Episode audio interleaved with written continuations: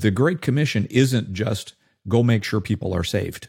That's part A. Jesus said, go make disciples, teaching them to obey everything I have commanded. The mission does not stop when someone accepts Christ. The mission continues as these people are discipled and grow in their faith and then continue to propagate that faith in ever increasing circles. And so that's one of the things that we're working on now is to help with the discipleship part of things. The opportunity is amazing and it's an exciting time to be a part of the church. Welcome to another episode of On the Move, a podcast about missions, international ministry, and how God is changing lives around the world. I'll be your host for this episode. My name is Jared. I'm so excited today to be joined by Dr. Steve White, who is the co founder and CEO of 21C International. So, Steve, welcome to the podcast. Thank you for being here. It's my pleasure. I'm excited to be here. Yeah, and I'm excited to have this conversation with you today. Really, our goal in the podcast is to step back from our perspective of what's happening in the church in America and start to get an understanding of what God is doing in His church around the world.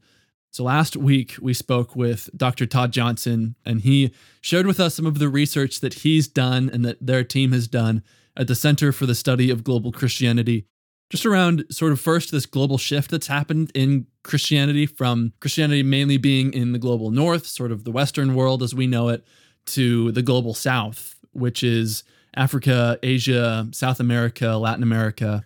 We're going to talk a little bit about some of those numbers today in our conversation. We're going to talk especially about the pastoral training side of things. But I want to start by talking about your experience because while 21C International is just in its first few years of ministry, your experience in international ministry and missions definitely goes a lot further back than that. So you have experience in pastoral ministry in the local church you traveled as a musical missionary with the Continentals. You even grew up on the mission field while your parents were medical missionaries in Nigeria. And so I want to start there, actually, if we can. So tell us a little bit about your experience growing up in the mission field. What was that like? Man, the short version is it was great. Moved to Nigeria uh, when I was six and then lived there basically for elementary. I moved back to the US just in time to go to junior high at, at age 13. So, really, what you think of as the formative years, my elementary school was growing up in Nigeria. It was incredible uh, for a variety of reasons. I was I was surrounded by missionaries and nationals, people who were absolutely committed to the cause of Christ. And so I just kind of grew up surrounded by that ethos, that culture, that environment where, well, what else are you going to do? The cause of Christ is so important. That's what you give your life to. And so that was just sort of an underlying foundation. I don't think I understood fully until much later in life, but I had a variety of experiences with the kids, you know, playing soccer, we called it football at the time, out in dirt fields with the national kids and uh, to going to school with other missionary kids and growing up with all of the adults uh, from both multiple nationalities. And so my exposure to the cause of Christ and to intercultural ministry or cross cultural ministry, uh, that that was just part of the way I grew up. So that was pretty cool. Yeah, absolutely. And then it didn't stop there because then as a young person, you traveled the world with a group called the Continentals. So tell me a little bit about that. What was that like? Right. So back in the 70s and 80s, in particular, uh, in the US, there was such a thing as contemporary Christian music. It was relatively new at the time. And one of the newer ministries that was out there, one of the non the, the parachurch organizations, was a group called the Continentals. This group collected young people who were musicians, vocalists, and singers and technicians, and would put us together in groups of 25 to 30, and then would send us all over the country and all over the world, bringing the gospel through what at the time was considered contemporary Christian music. So each group traveled for about three months and then would stop and would reconstitute and do it again. And all told, I think I was on the road in those three month chunks for a total of about three years. And in that time, traveled to about three dozen countries, partnered with the Continentals with uh, Campus Crusade for Christ and the Jesus film. So, in that, had a chance to take not only the music, but also the Jesus film. In my case, it was into Kenya. Partnered one year with World Vision and had an opportunity to go and help raise funds for uh, the work of World Vision scattered throughout the world and visited their projects. And it was a phenomenal exposure to the work of God around the world. Uh, we were in South America and all over the U.S. and Canada. We were in Europe and Eastern Europe back when there was it was strongly Eastern Europe. The Soviet Union was still the Union. Africa, Asia. We traveled the world, and it was just amazing to see what God was doing to visit churches in all of those different places, interact with not only the musicians that I was traveling with, but also the the pastors and the leaders and the people from congregations around the world. Again, feeding for me into that idea of what God is doing globally. And so now, as you look back at those years that you spent traveling with the Continentals, can you think of a particular time or experience or story that maybe was really foundational in your outlook of the church or ministry or missions or church growth in general? Can you think of a story along those lines, maybe? Probably a couple of things from two different sides of the of the globe, so to speak. One of the things I noticed in the U.S. I don't have a specific story to go with it, but in the U.S., I recognized going from church to church to church, and in the my course of time, I performed in hundreds of churches in 49 of the 50 states. I can't believe I finished and did not hit all 50, but that's a different story. One of the things I noticed was in the US, this is back in the predominantly in the 1980s, there was this this amazing sense of we want to be a part of what God's doing. We want to be a part of worship. We want to be a part of what God's doing internationally. It's one of the things that helped the the Continentals as its uh, as its base of support as we traveled. At the same time, those churches who really were excited about what was happening and they wanted to be on the cutting edge of ministry, they they also seemed to be there was a real subtle sense of retrenchment. Uh, and I don't mean that to be cynical or critical by the 1980s, the church in America was starting to to figure out what missions globally looked like in a world that was just starting to change. So that at the time I don't think I was fully aware of what I was seeing, but the US was kind of doubling down on what it had always done with missions. And that was part of my early introduction to the world of Western missions in its cross cultural context. Internationally, again, I wish there was a very specific story. I can give you anecdotes of what we did and stuff, but general impression internationally was wherever we went in the world, people were waking up in a new way to the gospel message. Whether we were kind of surreptitiously sneaking into East Berlin to do an underground concert there and watched people flock to hear Christian music, or whether we were in Nairobi, Kenya, and we had to do our concert in a massive field because there were so many people who wanted to come and hear Christian music and un- come hear about the gospel. While the US was trying to figure out how best to engage cross culturally, that was right about the same time. Everywhere in the world we traveled, people were increasingly excited and interesting in the message of the gospel. Uh, and time after time, we would go to do a concert and be deluged with people who wanted to come and hear not just the music, they wanted to come and hear the gospel. Uh, and worship was deep and it was life altering in so many of these places from concerts in the slums of Brazil to concerts in the underground church in East Berlin, uh, and wherever we went, the the result, the response was amazing to the gospel, uh, and so that again, that feeds into my own sort of internal narrative of how people are interacting with the gospel and what an amazing opportunity we have as people are hungry for the gospel. Yeah, definitely. And we got a sense of that receptivity to the gospel in our conversation with Dr. Johnson last week. Yeah. That while Christianity may be sort of on the decline in the global north or in Western civilization, the overall trend worldwide is that Christianity is growing and it's growing really, really rapidly in the global south, like in Africa and South America and Asia. And it sounds like maybe that was what you were seeing even several decades ago. So as you're traveling now, maybe even to some of the same areas like in East Africa, mm-hmm. what are you seeing differently now? What has changed? Is that receptivity and that sort of openness and hunger for the gospel still there? Is anything different now than was previously? Yes, and what we, I, I think I had the incredible opportunity to be traveling at a time where this this growth of the gospel was in its infancy.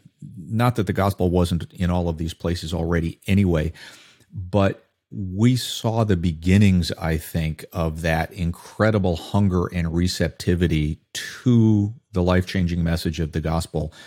And then in the decades since, what had just begun as real interest has kind of exploded into into something that's exponentially growing. The the people who study these things are telling us staggering numbers of people around the globe are coming to Christ in, in ways that are they're just in, absolutely stunning. So I think I had the privilege of seeing the beginnings of that somehow, uh, and after that, in hindsight, now I'm starting to recognize that's what was happening.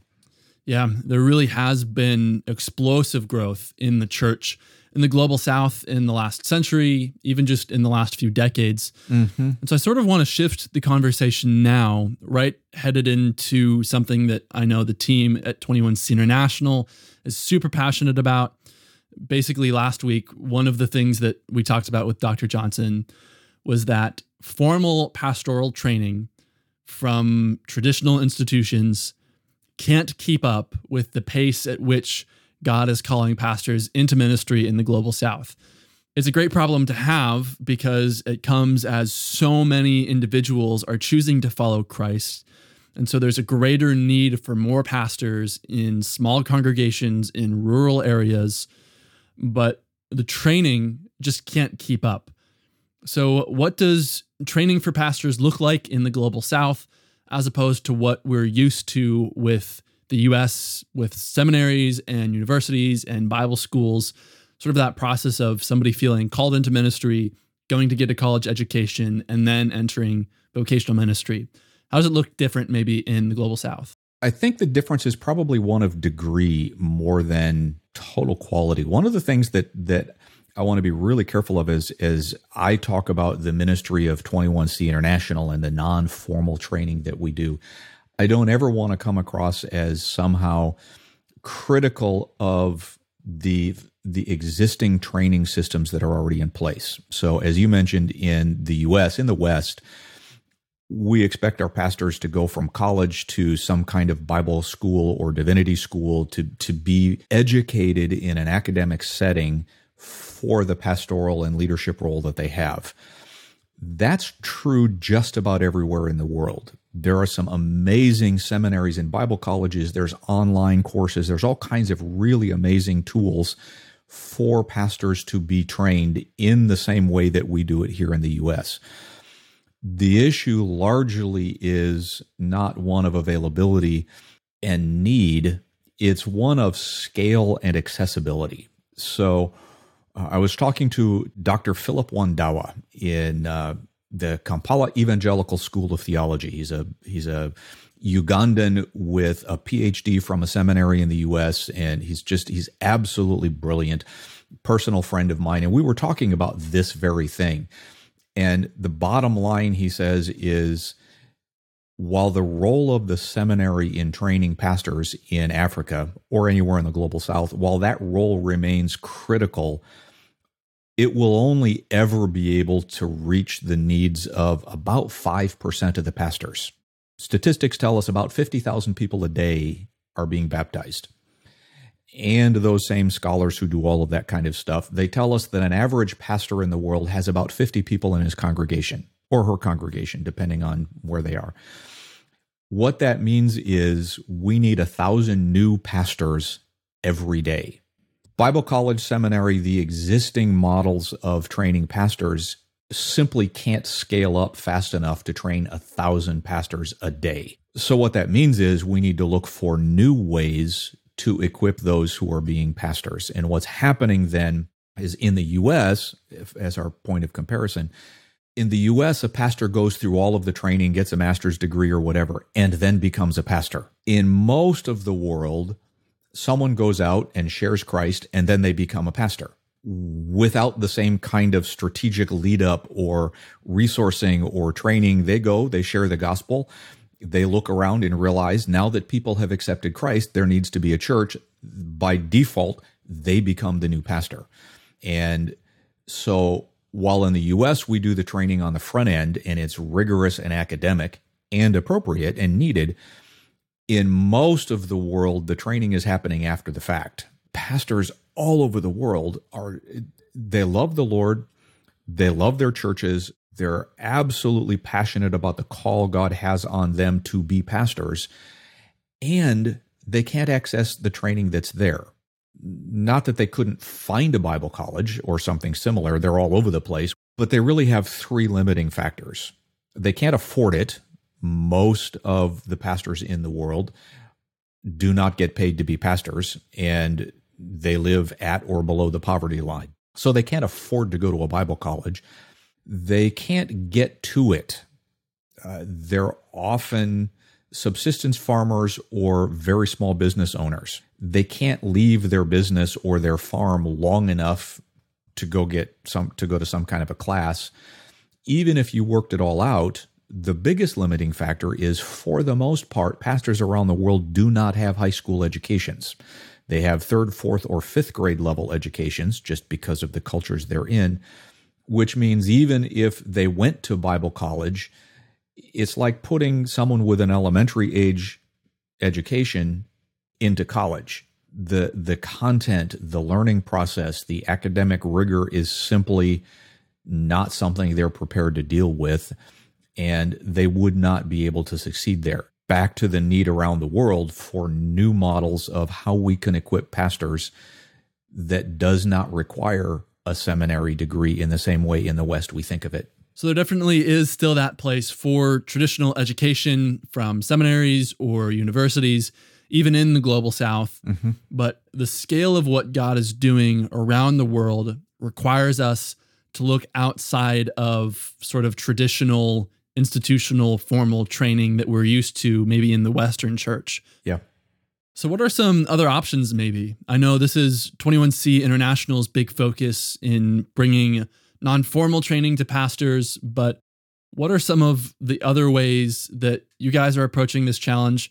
What are some of the other ideas out there to help bridge the gap and bring more training to pastors in the global south? It's been fun to, I want to say, stumble into some of this, but as I reflect on life experience, we've kind of grown into this, not so much stumbling as we've grown into it and realized in new ways what will work. First, we want to make sure that we are not taking anything away from the more advanced Western style colleges and seminaries. There's some incredible spiritually deep philosophical theological discussion and and uh, learning coming out of Africa and Asia and South America. Some of these pastors who are getting advanced academic training. And there's some just brilliant material being written, theology and and application, and it's it's marvelous. That being said, 95% of the pastors in the world will never get that kind of training. So what we've really discovered is almost back to first century modeling. We've adopted the model of the apostle Paul in the first century really really understanding that he served cross culturally. Uh, we tend to focus on Jews and Gentiles for Paul, but he went from place to place to place where they spoke different languages, they had different cultural backgrounds, different tribal religious backgrounds, just like we're seeing in the 21st century. So he would go and spend time with people. He would teach what scripture says. And then Timothy is the prime example of this. Paul went, planted a church in Timothy's hometown. Somewhere along the line, Timothy came to Christ. People recognized leadership in him. Paul came back, picked him up, and then began to train Timothy, but not just one on one. Timothy became the pastor and the delegate and Paul's representative in home churches around Asia and Asia Minor. And so, what we're doing is something similar. We're taking what we've learned from Paul. He wrote to Timothy, 2 Timothy 2 2, what we're now in our ministry, we're calling our Timothy program. That's not unique to us. There's others who do similar kinds of things based on Paul's instruction. But the, the instruction is Timothy, the things that you know, the things that I have taught you, says Paul, you need to find reliable leaders who will in turn find reliable leaders. That becomes then the non formal basis for what we're doing.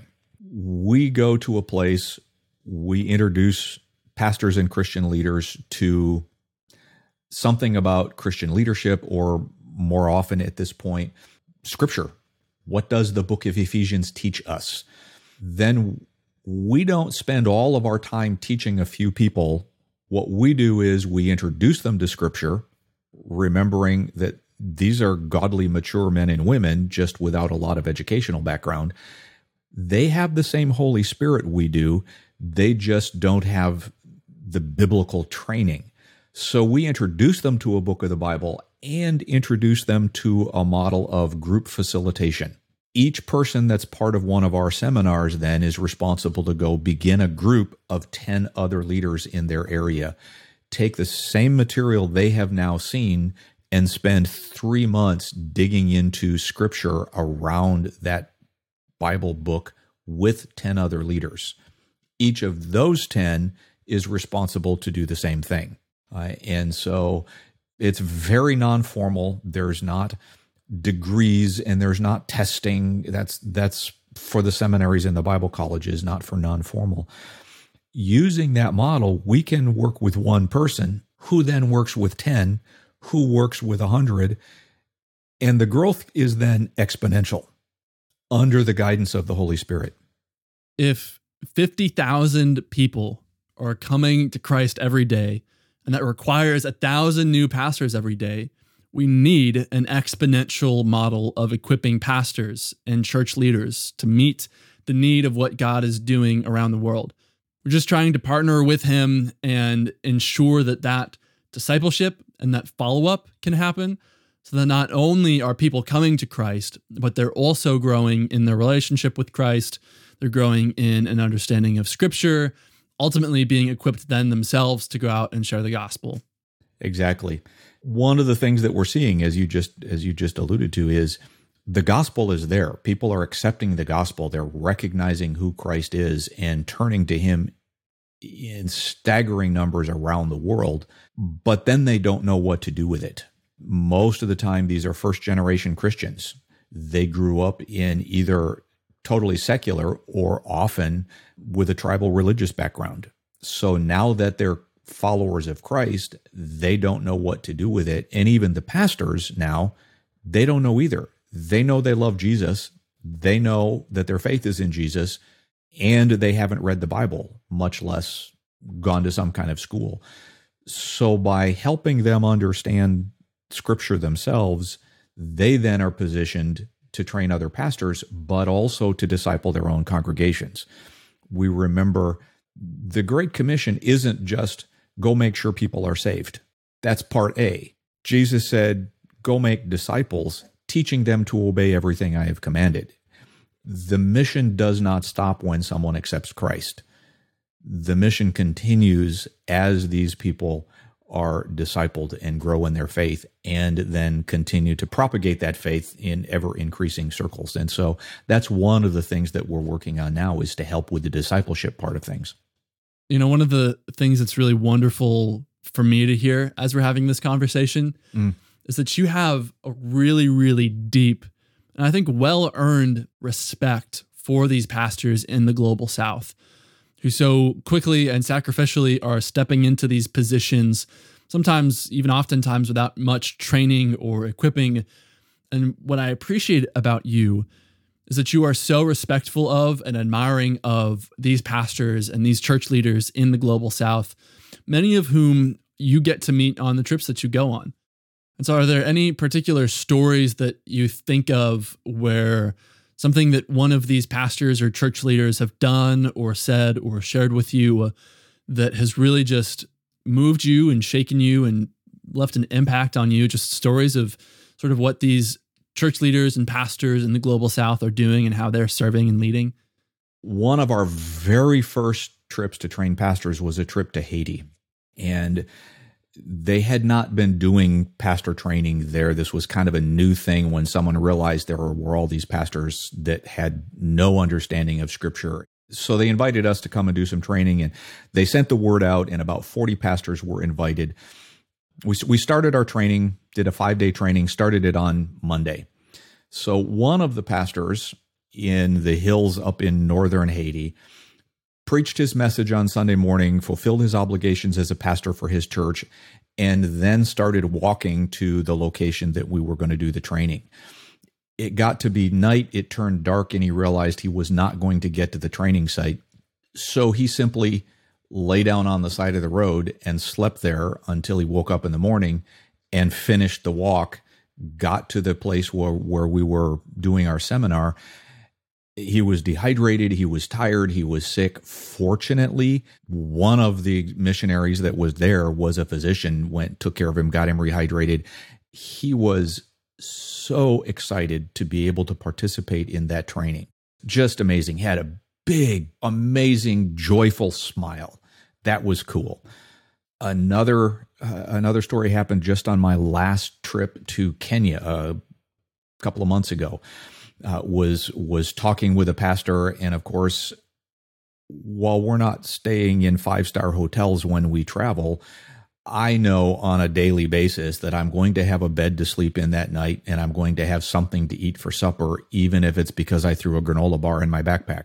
I met with this guy after we we'd done a full day of training with his pastors. He wanted to sit, and so as part of the conversation while we were sitting debriefing the day, he's one of the leaders of this group he mentioned he didn't have money for supper, nor did he have money to stay anywhere that night. We weren't in his hometown. One of his pastors, the people he leads, needed some food, so he gave his pastor friend all of his money.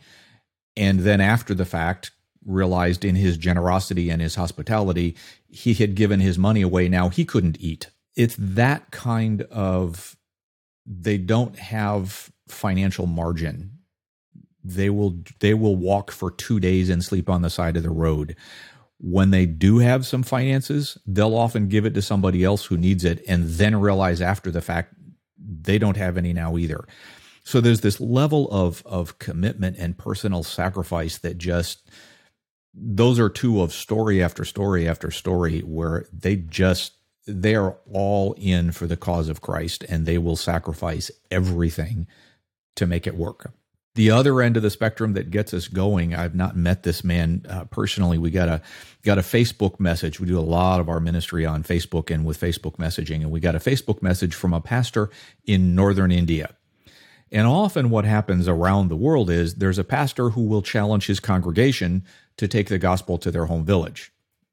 Their congregation actually does that.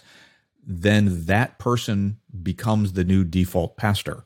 So this initial pastor messages me and says, I have 40 churches under my care now. He'd basically 40 people that he'd worked with had gone and planted a church. He said, These 40 pastors are biblically illiterate. Can you come help us? We get messages like that from all over the world. We've got pastors, they're incredible, godly men and women of God, and they don't know their Bibles they're just out there pastoring, doing their best. Can you come help? Uh, and that's then when we can bring in our, our non formal approach to self discovery as they learn that they can understand scripture under the power of the Holy Spirit. And the Timothy groups where they can then go and together facilitate learning in a group of 10 or 12 and it's it's an amazing thing to watch it work yeah i want to talk now about the timothy program you mentioned it a little bit it's this model of yeah. training individuals who can be trusted with knowledge and wisdom and scripture to then go out and train more individuals so this exponential pattern of training and equipping pastors what are the steps that you take to sort of initiate that program, that model, mm-hmm. get that going? You know, let's say somebody messages you in northern India and you're ready, you're going to go and start one of these Timothy groups, and all of a sudden, over time, see exponential growth in northern India, as an example. What steps does it take to get there? So, for us, almost always, not always, there's some exceptions, but it starts on Facebook. One of the things that we have realized is pastors around the world do not have access to training.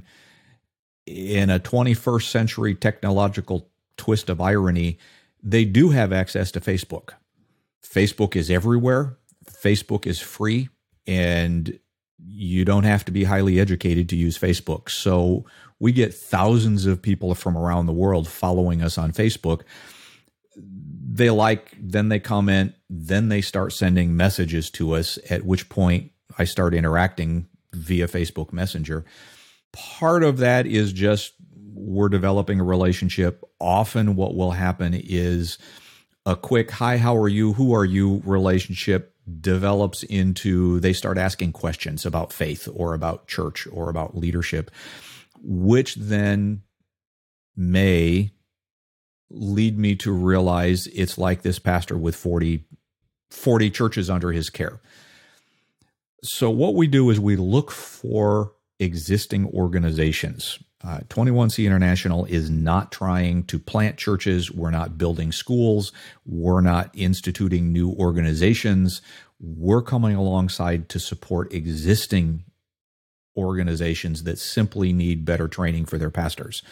So we look first for organizational leaders, people who have infrastructure, who have leadership and accountability and authorities and communication mechanisms already in place. We will then start pursuing a relationship with them to see where it goes. Once we find someone that we think has the right personal godly characteristics, has an organization that has enough structure to sustain this kind of thing, then one of us will actually travel there and spend a few days getting to know them. Sometimes we'll do a little training while we're doing it. Sometimes we'll just go and spend time. We'll have tea with them. We'll walk around, drive around, see what there is to see. But the point is to develop a relationship. If that relationship pans out and it's a, the right organization to work with, then we will go back there they will organize seminars, they will identify their key leaders, and they will tell us where it will be most helpful for us to visit. We'll go in under their authority to work with their pastors live. So we'll go, we'll do some live training. We will then obviously come back to the States. In our case, we have one trainer who lives in Brazil right now. For the next three months or so, our continued relationship is via the internet. We use Zoom a lot.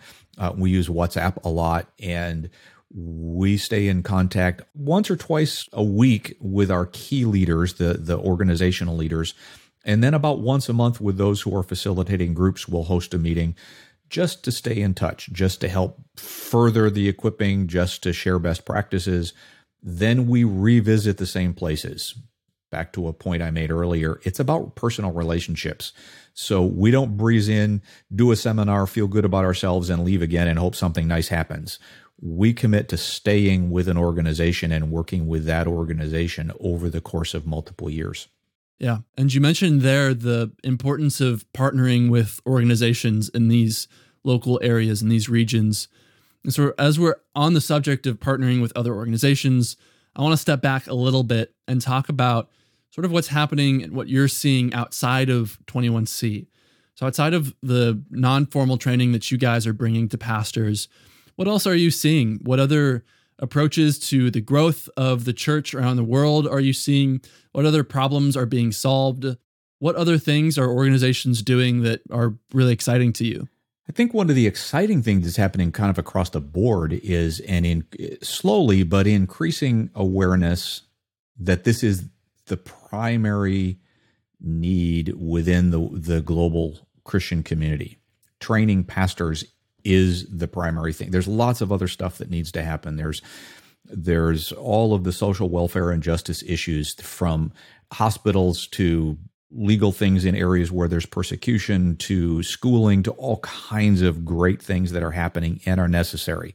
And a lot of churches in America right now, in particular, but I think Western churches are shifting from kind of a traditional let's go share the gospel to more of a let's go be the gospel. Let's let's address issues of uh, social needs. One of the one of the things that's kind of almost a almost a commonality now is let's go bring pure drinking water. So many places in the world don't have clean water. So one of the th- really cool things the church is doing broadly is it's going to help with some of the physical, emotional, economic needs that are out there. That's not totally new. There just seems to be a resurgence of awareness of our responsibility as believers not just to simply share the gospel and leave, but to bring the gospel in all of its depth and richness. There are several other kinds of approaches that seem to be taking place. One is is an increasing resurgence in traditional Bible college, looking as we are in the US, looking for ways to use technology, use looking for ways to more effectively reach those who are ready for education. So there's there's distance education, online learning kinds of things that are growing. There's increasing numbers of smaller Bible colleges that are popping up all over the world, still doing the traditional diploma kind of approach, but smaller, more localized, more accessible to more people in that area. There's also a growth of extension sites. Uh, one of the seminaries that we've worked with in Uganda is doing that. They're they're sending their professors farther out into the rural areas to lead seminary courses five or six days at a time. That's helping and it's hugely needed. This is the seminary I mentioned earlier with a friend who heads it, who has already said, This is desperately needed, but not everyone can succeed. You, you still have to read and write at a high level to take college courses. Most pastors can't. Another thing that we're seeing growing is the idea of pastors discipling pastors, Western pastors with training and experience who are finding ways to partner, usually one on one, sometimes one on three or four, so that the pastor in the US is developing a mentoring and discipleship relationship with a pastor internationally. Then, of course, there's still some traditional missions that are that are out there that are needed. Uh, we have a friend who runs a ministry that goes into the absolute most remote, unreached parts of the world where they still are working on written languages. And this ministry goes and stays long term 10, 20, 30, 40 years as they introduce not just scripture, but literacy. Some of these places, they have to start still writing a biblical language. That's one of the key approaches that Westerners are still using that we have a unique skill set in having said that, one of the cool things that's happening globally is the national pastors are reaching the unreached people groups. Africa is a good example. Uh, we we began in Kenya with the work that we're doing. I got a Facebook message with a picture. We just took what you taught us, and we're now doing it in the in the uh, Democratic Republic of the Congo. I didn't have to go there. That's a difficult place for Western missions. It's a difficult place for anybody, but it borders Kenya. So the Kenyans that went to our training, they simply crossed the border and imported it. And they're now reaching the unreached people groups. So the better, from our perspective at this point, at least as God's called us, the more we can encourage and equip the national pastors the more aggressively, the more quickly, and the more effectively they will be able to reach the unreached people groups with the gospel. Uh, our our primary purpose is training pastors, but that en- enables them to take the gospel and continue to expand it. You know, it's incredible to see what the Holy Spirit is doing to build up his church. The creativity and the tenacity of the church led by and empowered by the Holy Spirit. It's really great to witness. It's awesome to see what these organizations are doing, what these pastors are doing, really what God is doing through all of these different parts of, of his church. Yeah. It's fun to be able to interact with these pastors and to travel internationally and and to see what God is doing around the world. Sometimes in in America we look at declining church attendance and, and increasing apathy and you know all of the issues that we're struggling with in our church and in our culture and fail to realize that one god is still god and it's still his church and he's still doing good things even here in america. But to look outside of our own selves and see what he's doing around the world is it's it's incredible to be reminded that it's god's church and he's making it happen so earlier you mentioned a trip to Haiti. You shared an anecdote about a pastor who made it there by walking a couple of days, even overnight, to get to this seminar. Mm-hmm. And I think, if I'm not mistaken, that actually that story actually plays a really significant role in sort of the trajectory of 21C. And I'm excited because next week, in the next episode of On the Move, we're going to be talking with your wife and co-founder Leanne White, also the host of On the Move who I think we're going to talk more with her about that particular trip, which definitely played a big role in the trajectory of 21C International, even her role in 21C. And so in our next episode, we're going to have that conversation. But as we come to the end of our time together for this episode, do you have any last comments or thoughts? So anything that you'd like to leave off with that we didn't quite get to that you would like to finish this episode with?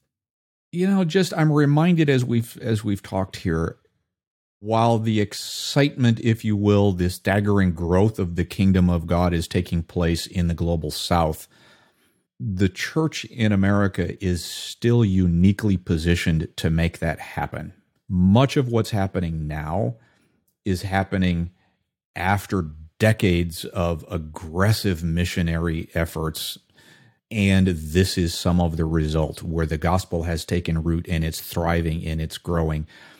And while I think the church in America, our missions is shifting in its overall orientation, we are still uniquely positioned to support the work of God's kingdom around the world just because of the resources that we have, the churches we have, the leaders we have, uh, the ability we have to pray for the kingdom. Uh, it the opportunity is amazing and it's an exciting time to be a part of the church.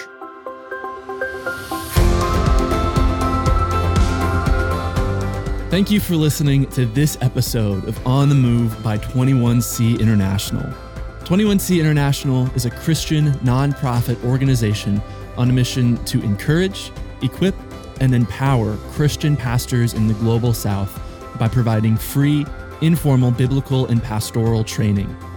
You can visit 21C International to learn more and be sure to subscribe to the podcast on your favorite podcast platform to hear more about missions, international ministry, and how God is changing lives around the world.